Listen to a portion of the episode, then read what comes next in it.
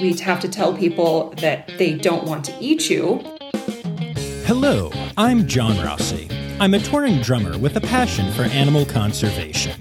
When I'm on the road, I spend as much time as possible visiting zoos, aquariums, and conservation organizations. Now, I want to share those places with you.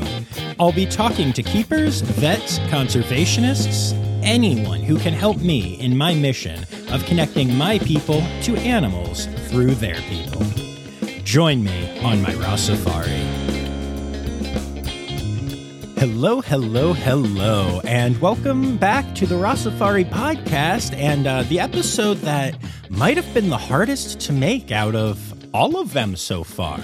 Um, that sounds overly dramatic, uh, and um, well, that's partially just because I, I like being dramatic.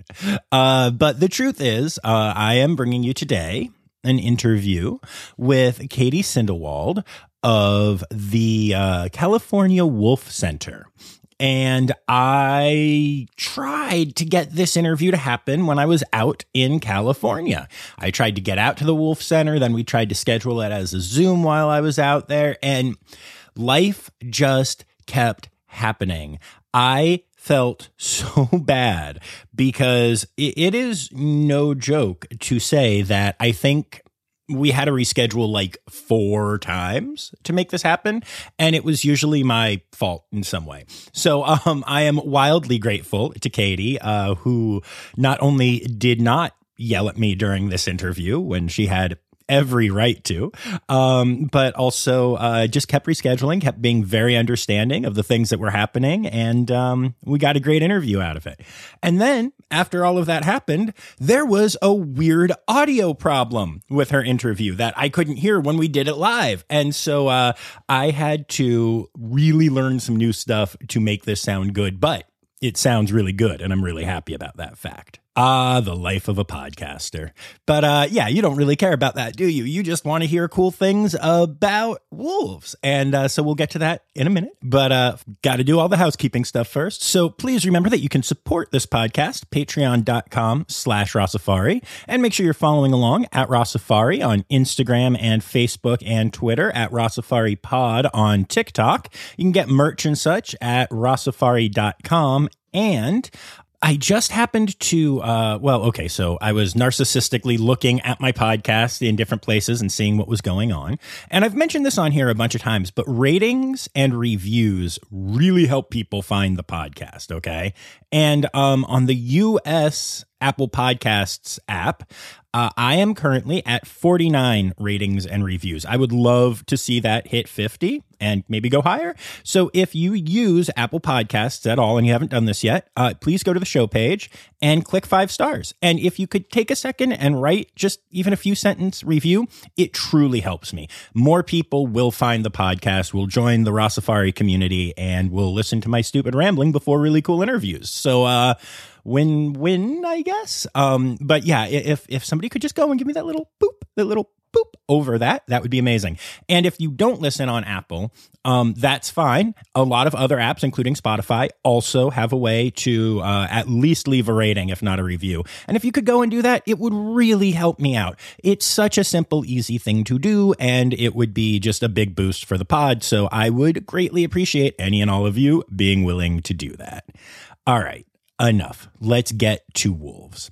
So, we are talking today with Katie Sindelwald of the California Wolf Center. And this is a place that I did not know exists, uh, but they are a center in, in California for for wolves. Okay, I'm guessing you had figured that out already. But it's a really cool place and they do some really neat stuff. They have some ambassador wolf packs, they have some non-ambassador wolf packs. Um it's it's just really cool. They also have an offsite facility where they're like downtown. They have a storefront basically where they can talk about wolf conservation and sell stuff and I think that's so cool because so many of the conservation organizations that I go to are off, you know, I can't tell you how many times I've driven on like dirt roads and like see signs that say "Do not drive on this road," and you get an email from the place saying, "No, no, it's cool, drive on the road." Um, but by having a downtown location, they're able to get their message to people that aren't coming out into the wilderness to find them. All of which I think is fascinating. And actually, if you become a patron, you'll get some bonus audio where we talk about that very thing. Uh, so yeah, patreon.com, Rossafari for that, little as $3 a month. But I am really done plugging everything right now. Um, so let's, let's get to this, shall we? Here is my interview with Katie Sindewald of the California Wolf Center.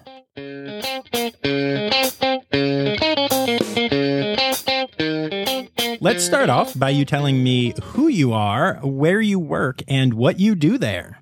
My name is Katie, and I am the Learning and Engagement Coordinator at the California Wolf Center. So basically, what that means is I'm at the head of our education department. And as far as what we do with education here, we lead guided tours on our site, and you get to see our two lovely ambassador wolf packs. And I'll also do some research, keep our education materials updated and current.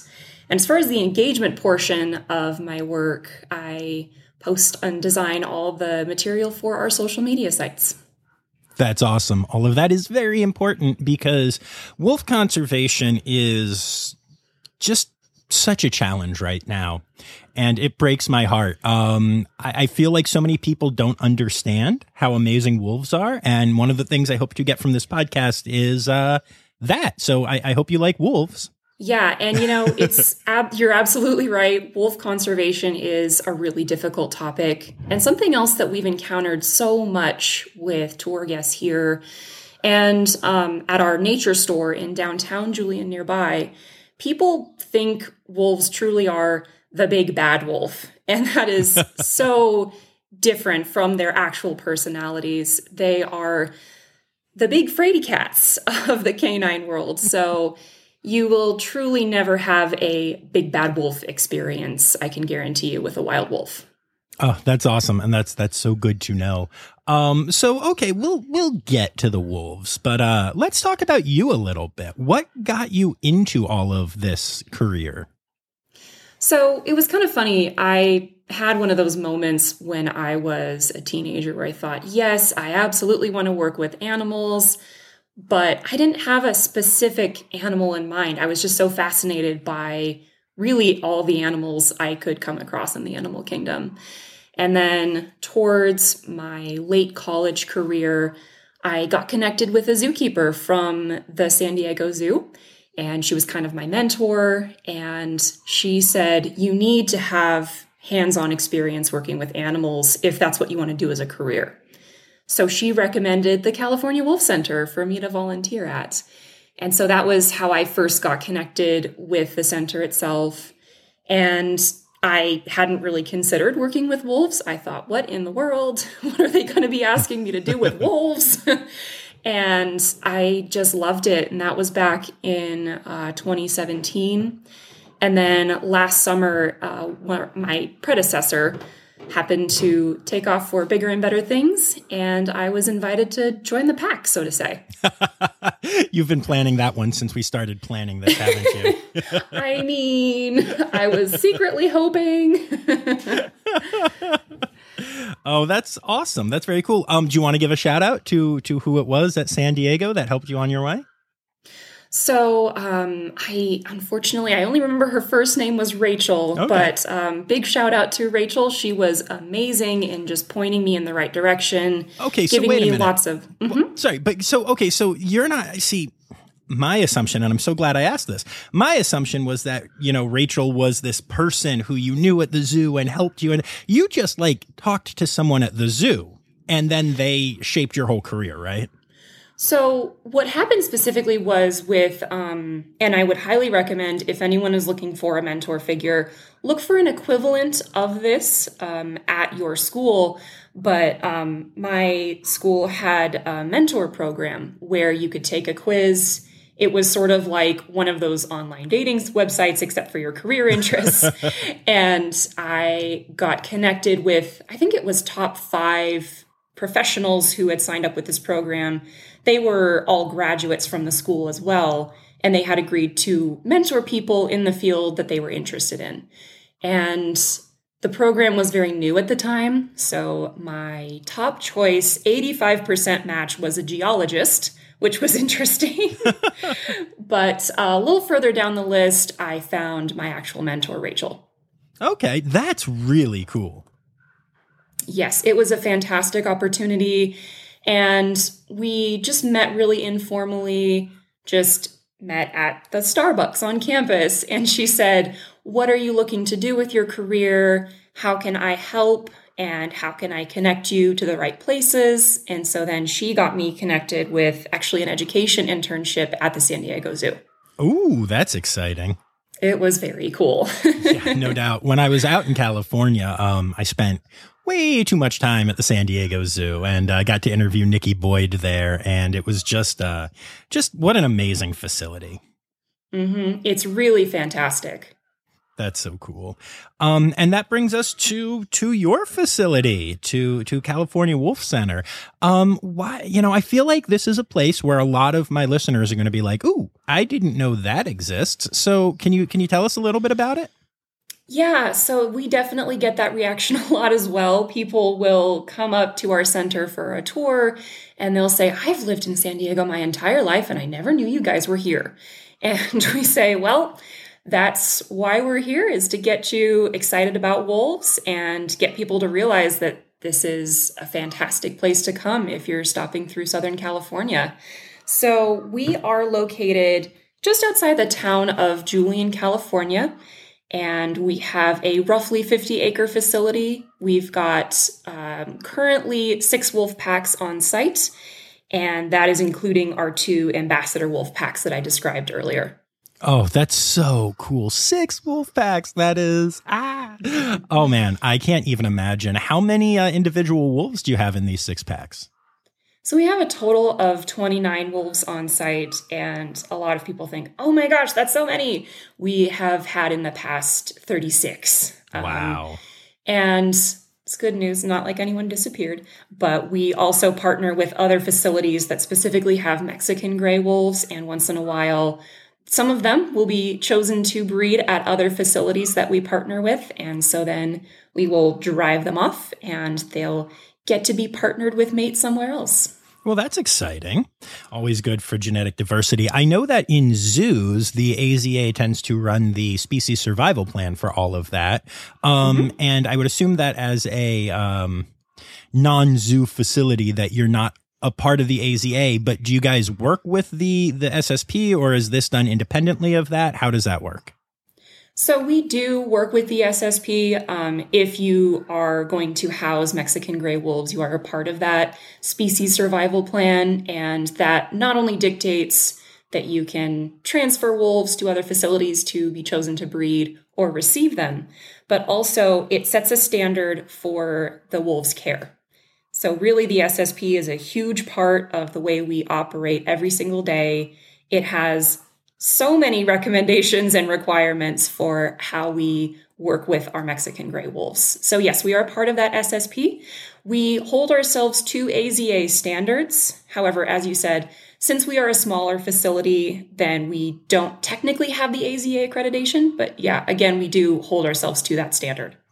Absolutely, yeah. And for those listening who might not know this, um, to get full AZA accreditation, you need there's a lot more than just the animal care side of things, um, some of which is very zoo specific and and requires you to have a large. Um, uh, I want to say cast because I'm an actor and a musician, but a large staff is the word I'm looking for, and and just different things where where some facilities couldn't do that. But um, anyone who holds themselves to that standard and anyone who is able to be a part of the uh, SSP because you know they're doing it right is is good by my books and i think that's wonderful so that's that's very cool so let's let's talk uh, first of all about your non-ambassador wolf packs. Now, I'm not great at math, but you said you have six wolf packs, two of which are ambassador. I'm going with you have four wolf packs that are are non-ambassador. Is that exactly nailed it? Yes. All right, nailed it in one. so proud of myself. Perfect. Um, tell me about them and and how do how do they function as non-ambassadors? So, with the majority of our off exhibit wolves, those are wolves that either in the past have been chosen to breed or they may breed possibly in the future. And the whole idea with how we work with any of our wolves on site, either ambassador or off exhibit wolves, is we want to keep them as wild as possible because they are truly a wild animal. they don't like humans. Our presence to them is stressful, and we want to respect that. And so we will keep them as wild as possible, which means no talking to them, no petting them, anything like that. And with our off exhibit wolves, they see even less human contact. So with our ambassador wolves, they still don't like humans, but they will tolerate our presence and they will show interest in tour groups because every tour group smells differently. That brings out their natural curiosity. And with our off exhibit wolves, again, they just see humans less often. We'll check up on them once a day to make sure everyone's okay, nobody's injured, and refill their water tubs, do that kind of really basic care. But again, just less human contact for them, especially if they've been chosen to breed and they may have puppies. Sure, that makes a lot of sense. Um, how do you determine the um, packness? I'm going to go with the the like the pack membership. How how is that all figured out? Do the wolves get to figure it out, or do you guys assign packs, or how does that work?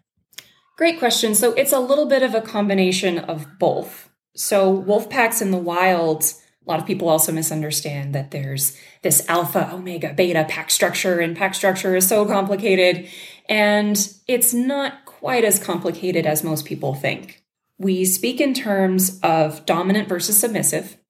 And a pack structure in the wild is typically going to be a mated pair, the mom and dad, and their very young kids. So we kind of compare it to a human nuclear family. You've got mom and dad, you've got kids who are still living at home. Maybe they're slightly different ages. And then once they reach maturity, then they leave. And so mom and dad naturally are going to be the most dominant. The offspring are going to be submissive to them. And then they'll grow up to about two or three years old. They'll leave. They'll be dominant in their own pack. And so we try to mimic that pack structure here in captivity as much as we can. So we'll keep mom and dad together, we'll keep their offspring together. Once they reach that adult age, they may decide everything's great and I get along with my siblings, I get along with my parents, and the parents may or may not stay dominant in that situation.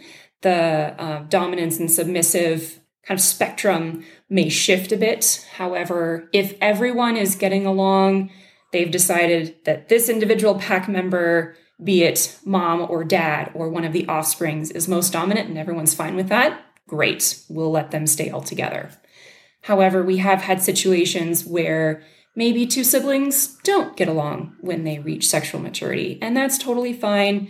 We'll reshuffle packs a little bit and just arrange it so that everyone's getting along very nicely. And if we do have to split up a pack, then they may also continue to share a fence line so they can still see each other, smell each other, communicate in those ways, but there's no possibility of aggression.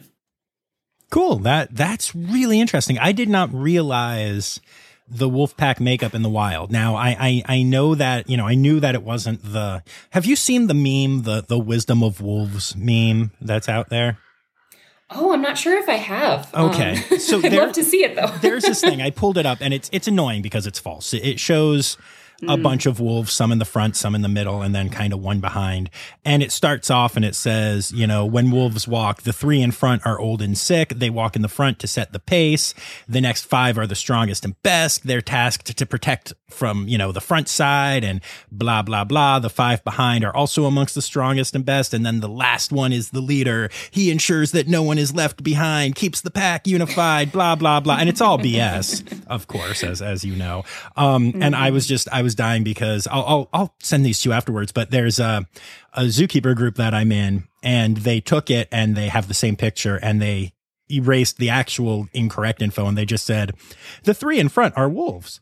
Do wolf things. Very wolfy. The five in back are also wolves. Lots of wolves there. Five more wolves. The last one is also a wolf. And it just makes me so happy That's fantastic. yes, I will. I will send that to you when we are done here. It just makes my oh heart my so happy. Yeah, um, and it is so true. And I love that groups like that are releasing correct information, but also in a very approachable and very humorous format. yeah, I, I was very pleased when I saw that.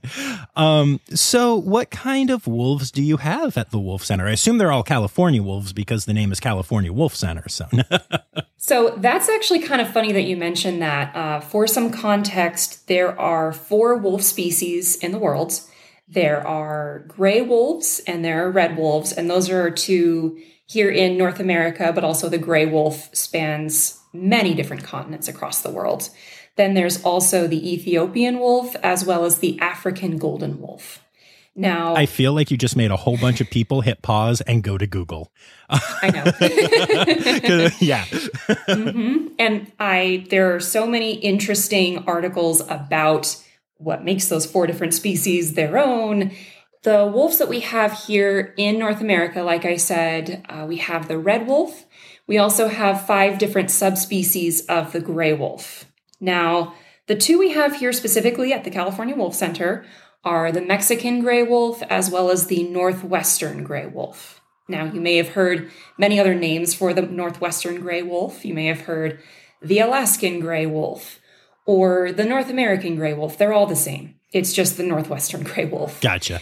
And that is the wolf that we have here in California.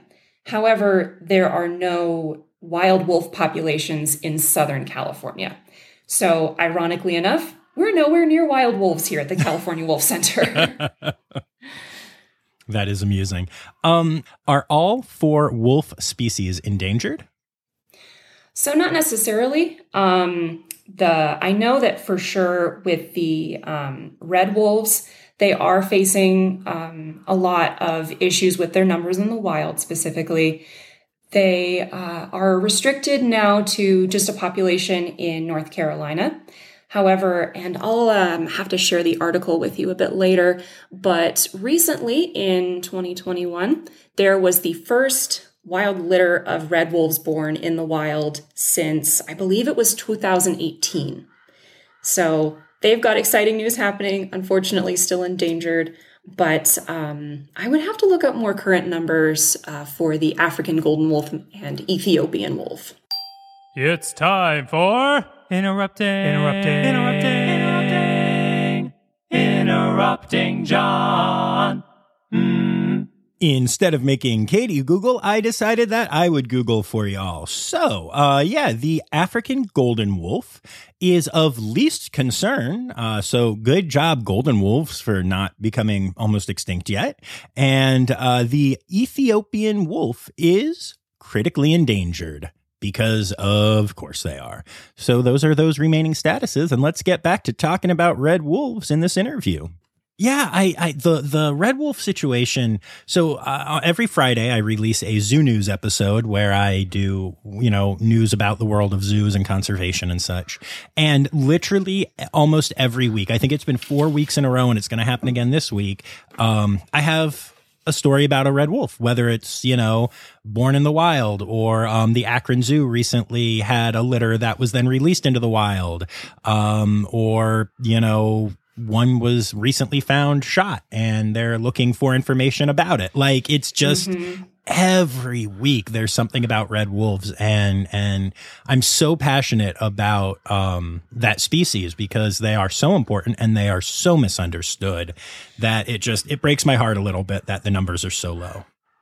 Yeah, definitely. And it's always like you said it's disheartening to hear things like that in the news but then also to see those amazing positives, like you said, the releases into the wild, and also that new litter of little puppies. And um, if you're able to, I, I'll again, I'll look for that article, but there's an amazing picture right at the top of the article. There's just a cute bundle of puppies. And of course, everyone loves puppies. But yes. to me, especially wolf puppies look so adorable because they look like little fuzzy potatoes. Oh my goodness, I love that, and I think we just got a uh, episode title. So perfect, fuzzy potato yeah. conservation. um, yeah. So okay, so that's the Reds, and then let's talk about the Grays that you have there. Tell tell me how they're doing in the wild and and what their conservation situation is. So with the Northwestern Gray Wolves, they are their numbers are actually doing really a lot better than they were historically And so, with the Northwestern gray wolves we have on site currently, we're actually not continuing to breed them because we cannot release them back into the wild. Oh, wow. So, really, that's a good thing uh, that we can't release them. And so, the Northwesterns we have currently on site, they are purely ambassadors. However, again, we're still going to treat them as wild as possible because they don't like us. Um, with the Mexican gray wolves, they are still currently endangered. However, again, positives. Uh, in 2021, we learned that the US wild population, that's in an area between Arizona and New Mexico, they experienced their sixth consecutive year of growth. They are now at 196 in the wild. All right. That's really great news. Although it's Yes. also a really scary number. And that's the thing is we just have to keep thinking as far as the positives with their conservation because 196 sounds tiny and the population in Mexico is even tinier. They're at about 45. But if you look historically at their numbers, back in 1977, there were only 13. Oh, wow. Yeah. And then, even scarier still, um, when that population was captured, there was some genetic testing done. And turned out that only seven were unrelated enough to continue breeding for that subspecies. Oh, no. That is so Yeah. small. it's tiny. It is really, really tiny. And so, any Mexican gray wolf facility is going to have descendants of just seven. Wow, that's uh, that's mind-boggling to me. I mean, I talk to a lot of people like I volunteer with Red Panda Network, so you know, we do a lot of talking about red pandas and cheetahs and like endangered animals, but that's endangered. Yes. And that if you, depending on who you talk to, some may consider that functionally extinct. right, right. Interesting. Um so you've got a heck of a battle uh on your hands here, huh? Yeah, yeah. And so um, we are continuing again in our efforts with conservation. Currently, we have a lot of packs on site who have bred in the past. And so we are not currently continuing to breed in captivity because, again, these individuals have bred previously or they're just a little bit too old for that to be good for their health but we are continuing to support other facilities that are doing that. Uh, like I said, transferring out any of our wolves who may be chosen for breeding and continuing our education efforts to teach people about how incredible these animals are and that this is not just an endangered subspecies, but this is the most genetically distinct subspecies of gray wolf. Very cool. And obviously, education is wildly important to you, as that is a big part of your job. Um, what kind of education work are you doing to um, to inform people about wolves in general? So, a lot of obviously what we do, like I said, is our tours on site. And we do get a lot of people who are local to San Diego, but I've also heard a lot of people have traveled from further away, either within the state or from across the world. We've gotten a huge variety of places that people have come from to come see us, which is so fantastic. And also, we have education efforts happening at our downtown Julian nature store. We've got docents there who will tell you all day about how fantastic wolves are, their conservation, things like that. And then, uh, lastly, as part of my job, like I mentioned earlier, I work with social media. And so during the week, I try to post something that's just a cute wolf picture or a pretty wolf picture, and then another post that is educational somehow. And so I'll highlight something about Mexican gray wolves and how amazing they are, or something about Northwesterns as well. Awesome. And um, do you think that social media is a good place for conservation education? You know, I think social media has so many benefits for any organization out there, but specifically one as small as we are. It's an amazing way for us to not only share information about wolves and to dispel a lot of those myths. Like I said, the big bad wolf myth persists and it's so frustrating. Um, but also, so very frustrating. it's, oh my goodness. And it cannot, again, cannot be further from the truth. But it's also an amazing way to just catch people's attention because someone may be I mean, I'm sure so many of your viewers are going to be familiar with the idea of just mindlessly scrolling through their social media. And if something that I can do can stop them in that scrolling so that they have a moment where they think, oh, wow, I didn't realize this amazing fact about wolves. I want to look into them more. Then that is absolutely worth it for me to design that post. Love that. Yeah. And I mean, I agree. I, before Rossafari was ever a podcast or even the idea of a podcast, it was daily photos of animals with educational or, you know, jokes, but usually educational facts. And, um, yeah, I think that's very cool. I love that. Um, so let's, let's dig into the big bad wolf thing a little bit. Where do you think, or or if there have been, I don't know, studies or whatever, where does this come from? Because they're they're dogs. Everyone loves dogs, and wolves are just like literally like canines, like dogs, like domesticated dogs as we know them, came from wolves. So how is this such a thing? So it's kind of funny. I've been thinking about that a lot recently, and obviously there's the big bad wolf, and there's Little Red Riding Hood. There are so many myths and fairy tales like that that persist through our culture that tell us wolves are so scary and they're going to eat my granny and dress up like her and come and eat me. and unfortunately, beyond those really silly cases, there are still movies and other instances in popular culture where someone is lost out in the woods or they just crash their plane and they hop out and there's a wolf pack that happens to be there and is really hungry.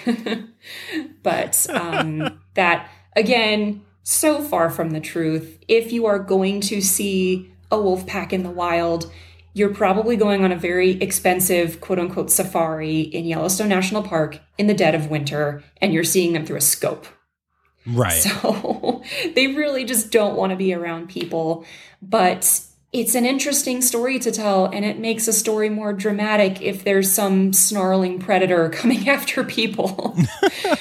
Um, and yes it is true that wolves and dogs have a common ancestor. They have a wolf like ancestor and now they have very very far diverged from that ancestor. And so it's funny a lot of people also come on tour and they either think ah, wolves are so scary, or they think, oh, that looks just like my dog. Can I pet it? that is also very far from the truth. Wolves don't want anything to do with you, whether it's we have to tell people that they don't want to eat you, or no, you can't pet them and they don't want that. oh, humans. Oh, always yes. a mess. mm-hmm. Um, yeah, that's so, I don't know. I find it so fascinating, but I'm also a person who's not afraid of any animal. Um, I, I do feel like, I mean, okay, I'm not going to lie. Katie, you're breaking my heart a little bit here. Um, when you say that wolves don't like you, even ambassador wolves, it, it that's cool and I like learning, but it does make me a little sad. I always kind of pictured the idea of like ambassador wolves and stuff as being basically big dogs. And um, I appreciate you educating us and, and saying that's not the case. but literally every time you've said it today, I'm like, shh, no, don't tell me that. um, but what's what's it like to like what are the relationships like with the humans and the ambassadors at the the center? So I will say it's not all bad news. They are curious about you. I'll take that. Um, if you, yeah, so if you respect their boundaries, then they'll be curious about you. The thing that we say to describe wolves and their personality, as far as how they really relate to the world at large, but also with people, is they're neophobic. They're afraid of new things. And so if we are in the setting where we are in the ambassador wolves viewing areas, we walk in at this certain time of day. They, we don't do any formal training with our wolves, but they're very intelligent. They know that's just a tour group. And so that does kind of bring out their natural curiosity. And they think, oh, what does this group smell like? And I'm really curious about what kind of enrichment that the educator might be handing out. And so then they will approach in that context. And again, it's because they know that there's a fence barrier in between the humans and their space. And so that brings out their natural curiosity. But if someone was to breach that barrier, that fence, that is when they say, okay, no, the big scary human is in my space and I'm going to run away. So we have a joke here that uh, wolves are very good at social distancing. Um, so you come into their space and they will be very respectful of your space. Fair. Um, okay, that that's yeah, that's definitely better than they secretly hate us all, which was making me sad. um, so you know that that makes a lot of sense. Um, and you brought up enrichment, so let's talk about some basic husbandry in general. What kind of stuff are you feeding the wolves, and what do you do for enrichment? And talk to me about that. Yeah, so wolves are a very interesting large carnivore in that I'm sure you've heard from a lot of other places that work with large carnivores. They will work in the capacity of closed contact.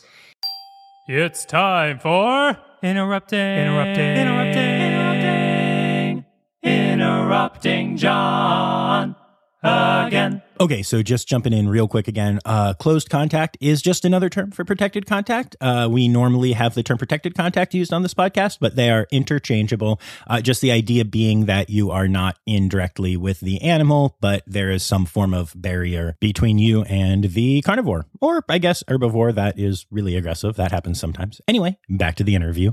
And that means that they have at least one layer of protection between themselves, the humans, and the animal they're working with.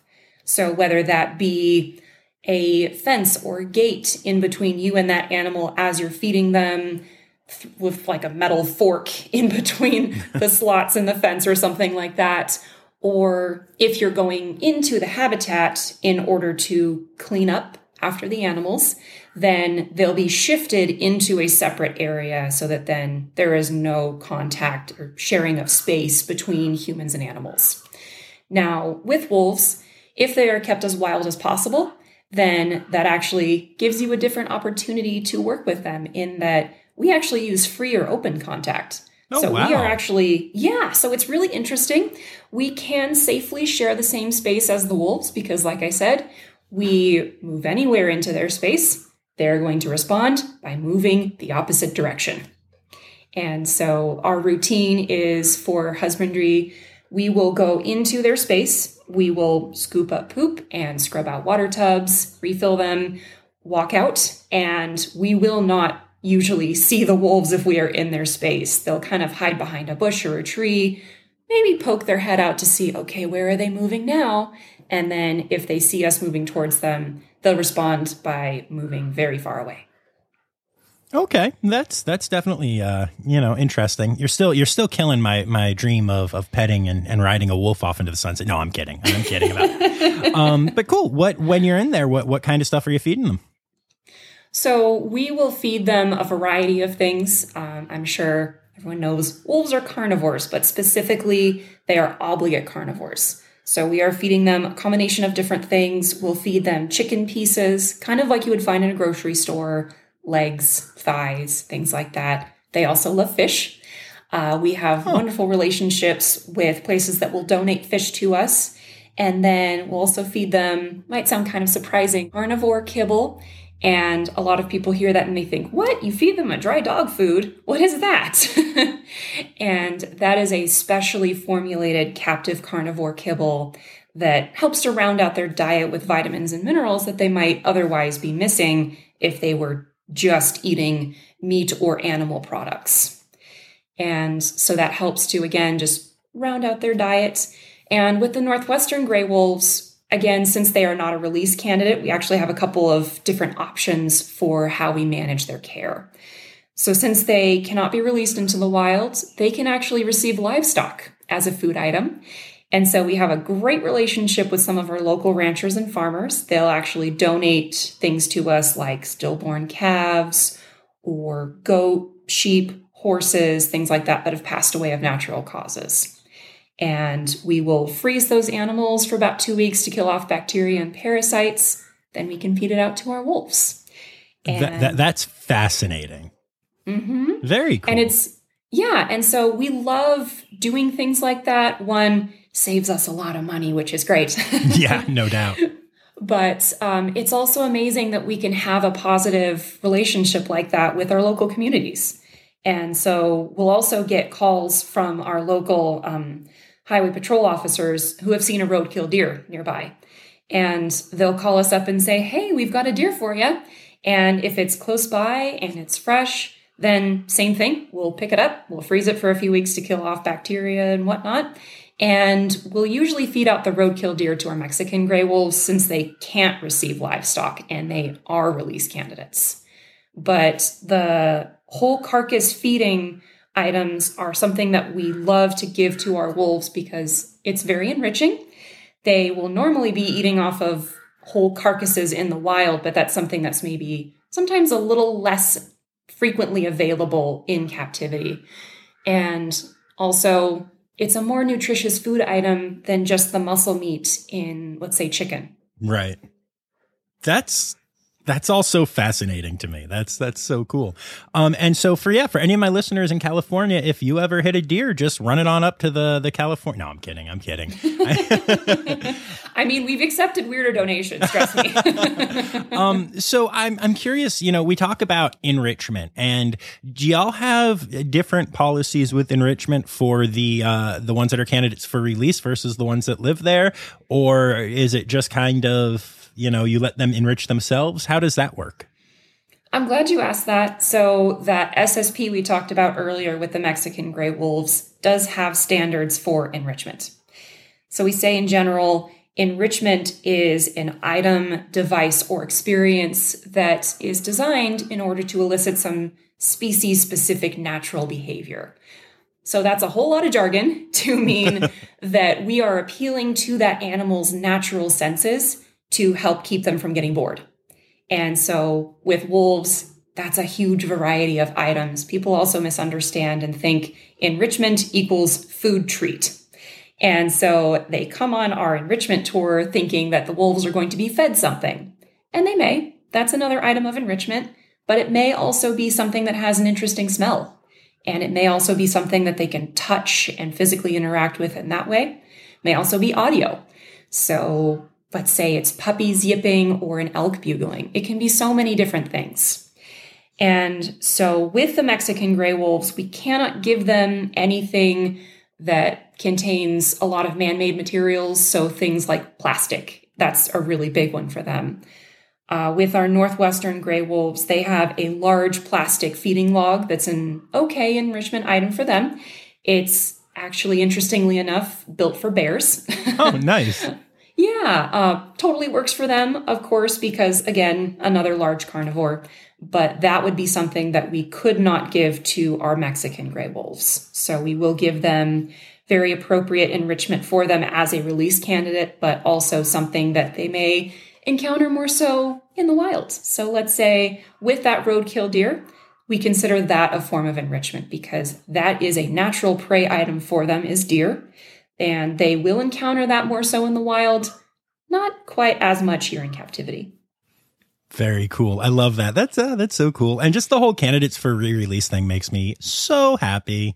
Um, I just uh, I love conservation so much. I love what y'all are doing there. I I just appreciate what y'all are doing so much. Now, I have a question for you about enrichment of a different oh, yes. type. Okay. Because I am I'm hearing some natural enrichment in the background right now.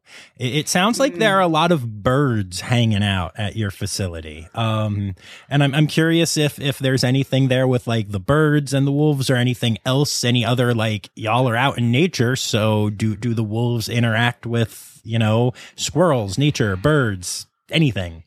Yeah, so I love that you asked that question. It is very true. We are out in nature. Uh, we are surrounded by wilderness, and so we have lots and lots of local fauna here.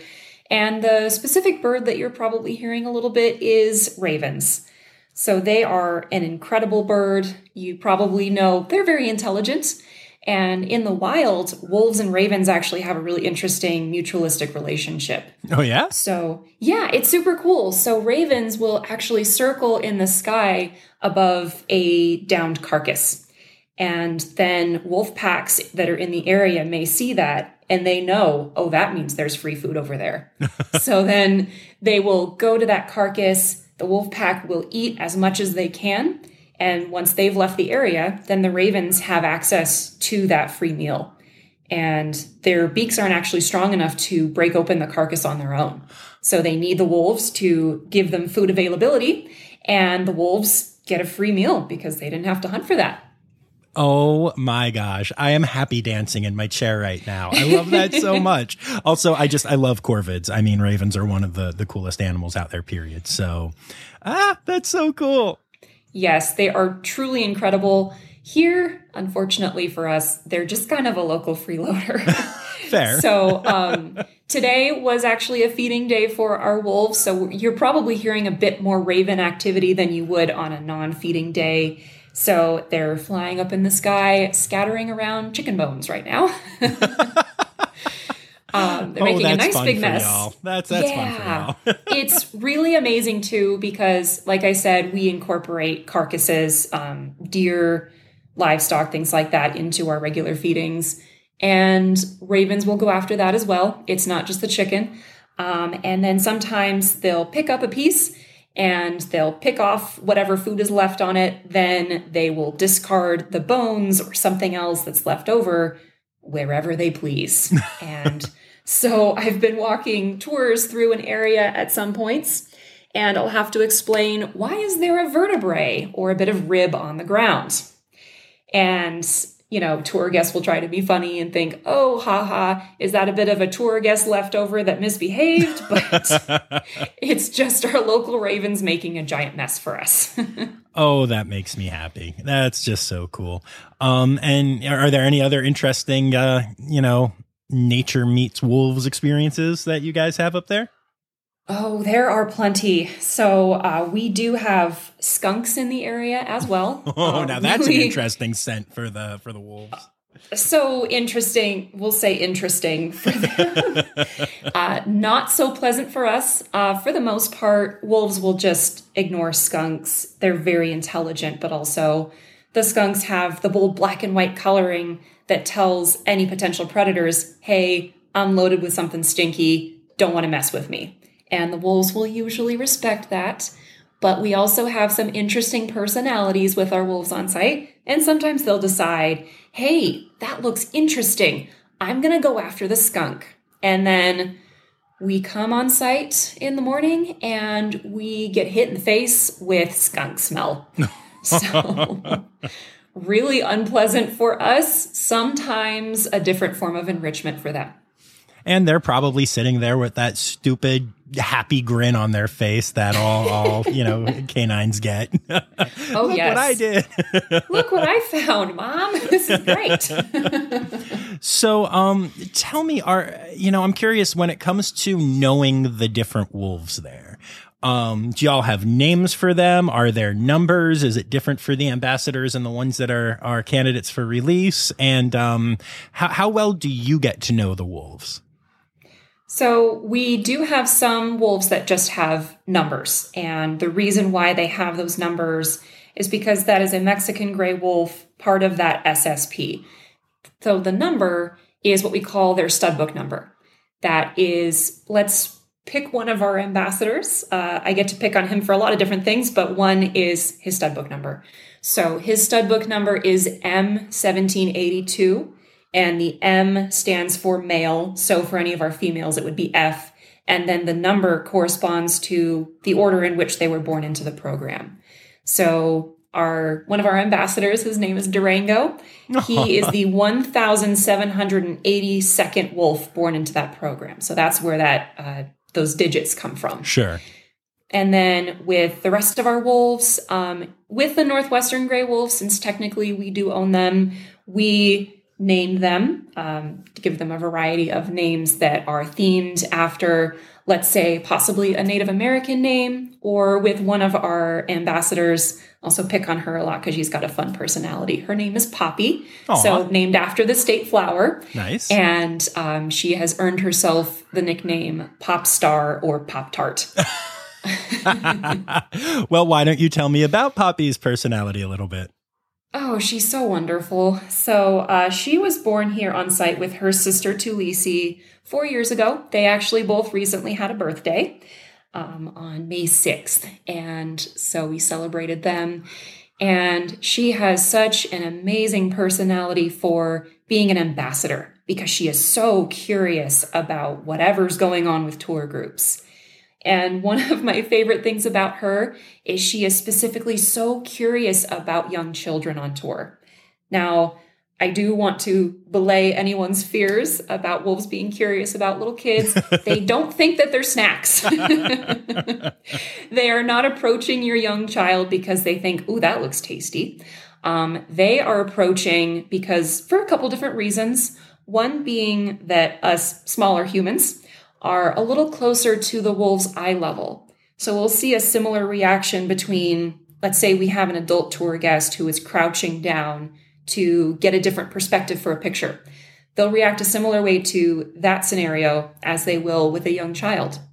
And so they just think, oh, this is something a little closer to my eye level. It's slightly less intimidating. I'm curious. So they'll approach again in that way.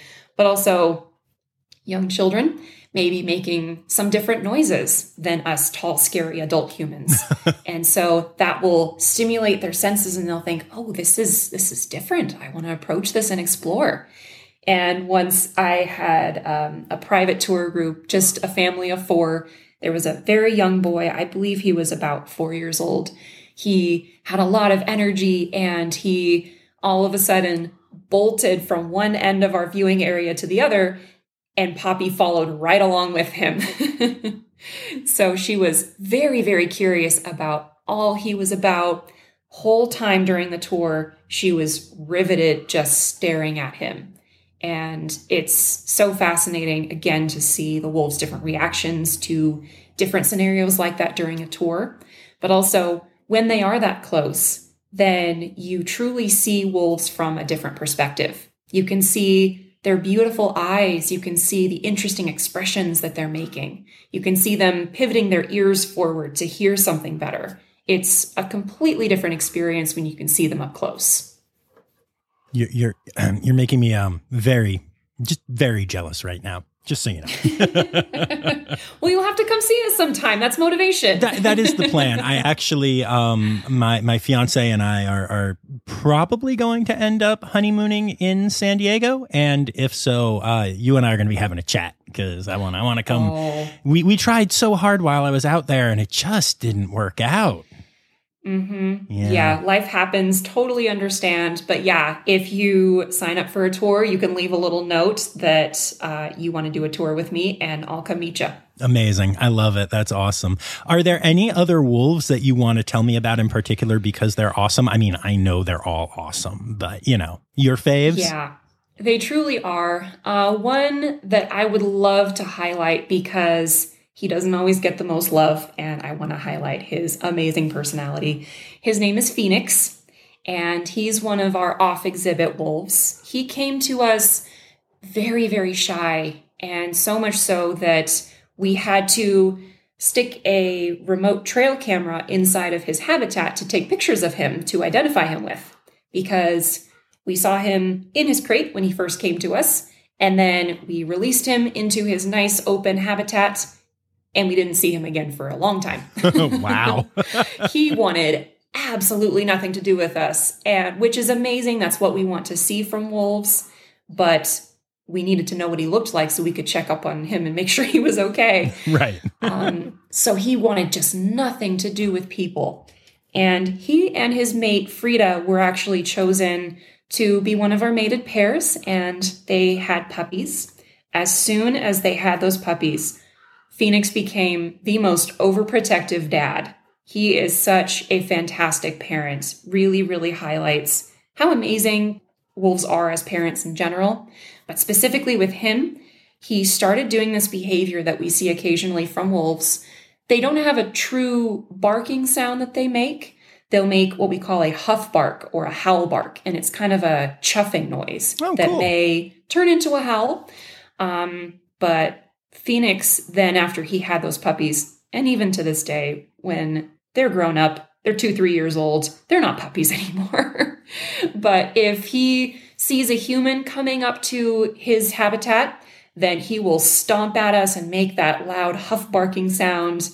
And we know, okay, Phoenix is in a protective mood and we need to back away from his little kids. And it's just so fantastic seeing him transform into such an amazing dad. And again, really highlights how amazing wolves are as parents.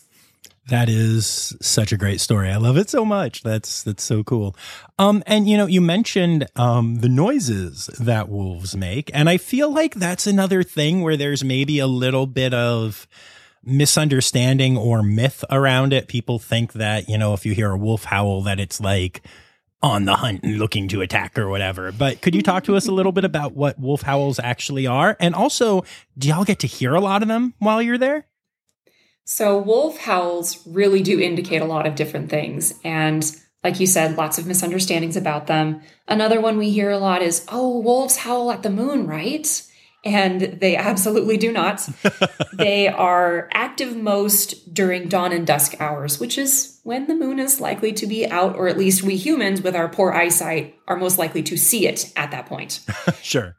And so someone likely heard a wolf howling when they popped their head outside and saw that the moon was out and thought, ah, yes, the wolf must be talking to the rock in the sky. That makes sense. so that's kind of our theory about where that myth came from, but they are definitely communicating to other wolves in the area. And they may communicate to other wolves within their pack. They may call to all their other pack mates and say, hey, let's go hunting. So it may be that, like you said, they are actually pursuing the hunt, but it may also be because they are howling to defend their territory. They may also, there's evidence that they may also howl to mourn the loss of a pack member. Very interesting. Very, very interesting. Um, yeah, I actually was, um, listening to a podcast a while ago and I'll have to re- try to remember what it was and put it in here but uh, where they they were saying that there's some real music theory involved with wolf howls um, that like basically it's it's slightly different terminology but to anthropomorphize a little bit that like each pack will kind of have its own key and each um wolf will be like a note in the key. And then mm. when wolves go off and start their own packs or join a different pack or whatever, their their natural tone of their natural howl will change and and kind of morph into a new key of music. Um and again I'm I'm using the human term as we think of it. But um and this was this, this just fascinates me. As a professional musician, I'm I'm constantly amazed at how much music and tone is out there in the the world of animals.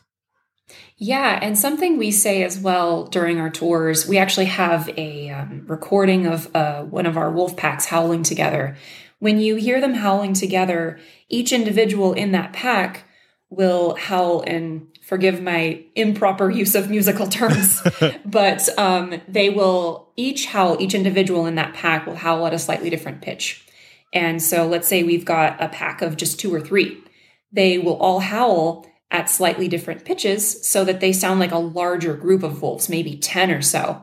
And so that is a very effective and efficient way for them to defend their territory because they're essentially communicating through all those slightly different howls that this is a huge wolf pack and you do not want to enter this territory. It is taken.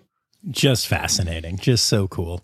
Um, is there anything else or any other wolves or anything that you would like to share about? Oh, that's hard because I honestly say, and I forgive me, I don't think I answered this part of your question earlier. You were asking, how well do we know our individual wolves here? Oh, yeah, and that's right. I did ask that. Good memory. Yeah. Um, and I, I wanted to mention that because we have we have 29 wolves on site. And so a lot of people think, how in the world can you possibly know each of one of these animals? But especially since we have to treat them as wild as possible.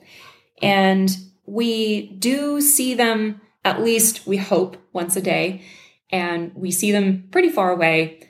But we also have the opportunity to observe them remotely through those trail cameras. And that is such a fascinating way to see them acting naturally and see their pack dynamics without human interference and possible stress from the presence of humans. And it's through all those interactions put together seeing our ambassadors on tour as well, that we really do get to know their personalities. And that's why, For example, with Poppy, you heard me use her nickname Pop Star, Pop Tart. Uh, we also call her Poop Head sometimes. But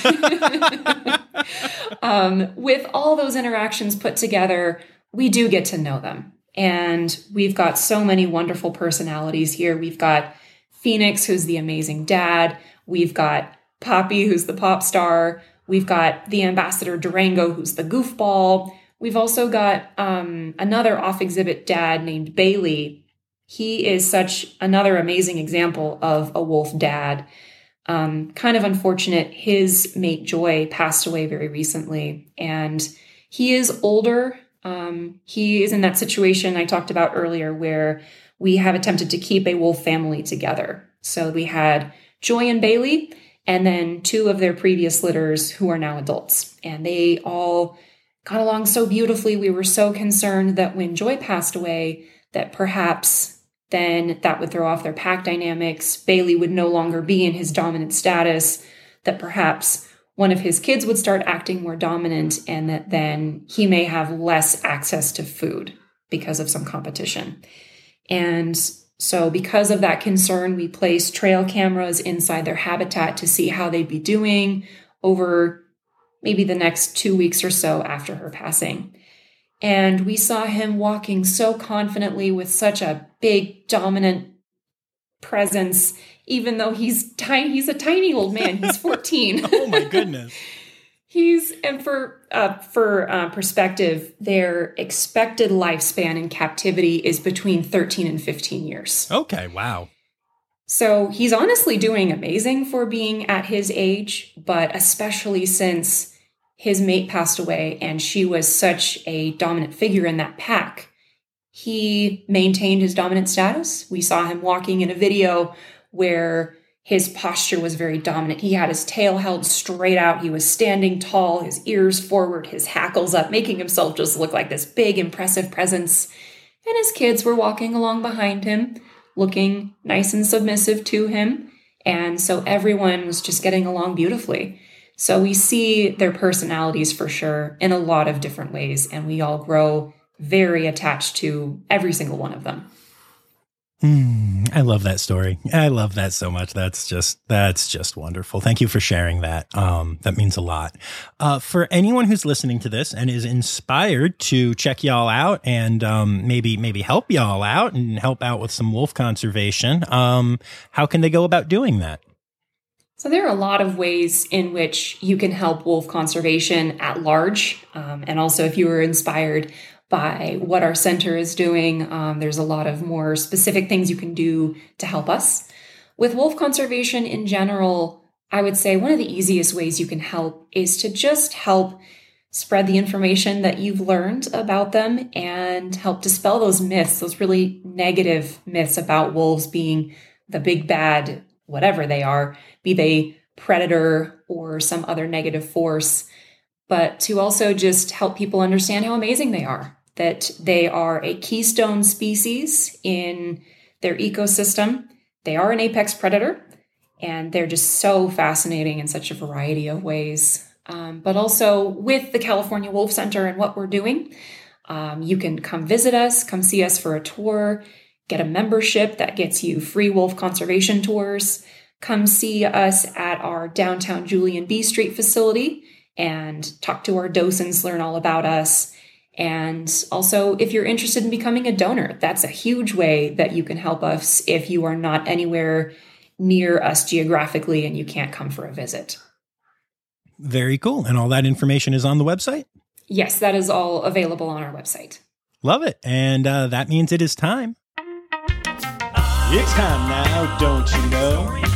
We've come to the end of the show. But there's one tail left to go. You're gonna laugh and say, oh no. It's time for the Rossafari poop story. Oh my gosh, I've been so looking forward to this. I had I had so much trouble deciding which poop story. Poop story. To give you some reference for what our daily life here is like at the Wolf Center. Um, so again, we pick up a lot of poop that's part of our husbandry routine that we do three times a week. So we are very much in danger of accidentally stepping on poop. But I decided to think about a little outside the box for the quote unquote poop story. Poop story. Um, so recently, we had we made the decision with the vet that we work with to actually neuter our male northwestern gray wolf. His name is Wintu. He just turned nine this year, and we decided, okay, we are not going to be breeding this individual anymore. And so that is really the only point at which we would make the decision to neuter or spay a wolf is when they are no longer going to be breeding with us. And it was either we do that or we continue to every breeding season separate him from the female he is with currently, which is his daughter. And so we made the decision again to neuter him. And when we do a procedure on our site, what we do is if it's something quick and simple, we actually do it within their habitat so that then we don't have to anesthetize the wolf. Those drugs may have negative side effects, but also just transporting them can be very stressful for all involved. Um, and so we actually anesthetized him, had his surgery happening in our break room. um, so we, again, we are a small nonprofit. We don't have a nice, fancy medical clinic here. And so we do what we have to do. and for a more invasive procedure like that, we will actually have wolves on a table in our break room. So um, don't think about that too much if you are meeting me in our break room. Um, but uh, we had him on our table. He's fully anesthetized. So we're all staff just in there with our vet and we're asking him questions about the procedure as he's doing it um, because it was something that a lot of the staff had never seen before because we just do this so infrequently. And so our vet is working on Wintu, and one of the staff members pipes up from the back and says a joke, and she says, Oh, ha ha ha, we're going to have to change his name from Wintu to Winifred because he's losing his testes. And then our vet says, Wait, what did you say? And so she repeated the joke. And as our vet is laying Wintu's testicles out on the table, uh, he says, Oh, I thought you said he would have to go from win two to lose to. uh, so that was just the whole room lost it. It was so fantastic. and it's like, that's kind of gross, but that is just too fantastic to pass up to pass on to you. It's so good and it's the dumb kind of jokes that I always make, so I love it so much. and you know, our vet is so fantastic. He's usually very even keel, keel very chill person. Takes every opportunity he can to educate you about what he's doing, how he's doing it, why he's making the choices he is to work with what are, to be fair, kind of dangerous wild animals. And then to just hear him stop and take that moment to make a really fantastic joke that he only had a once in a lifetime opportunity to make was just so perfect. awesome. I love it. Thank you so much for doing this. Of course. And thank you so much for taking time to meet with me. Absolutely.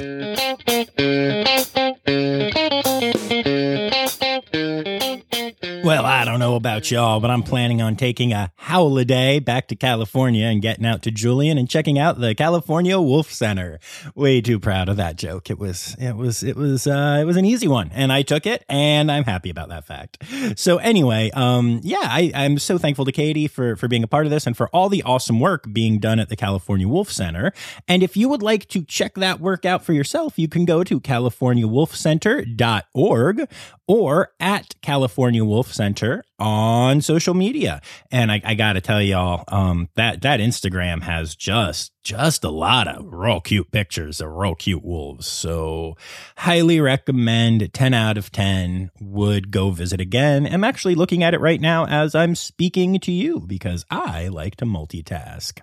Uh, once again, just a quick reminder: please, please, please go and do the ratings and reviews thing. Let's let's bump those numbers up a little bit, and uh, I, I'd super appreciate it. And remember, friends, the word credits in Wolf is Woo!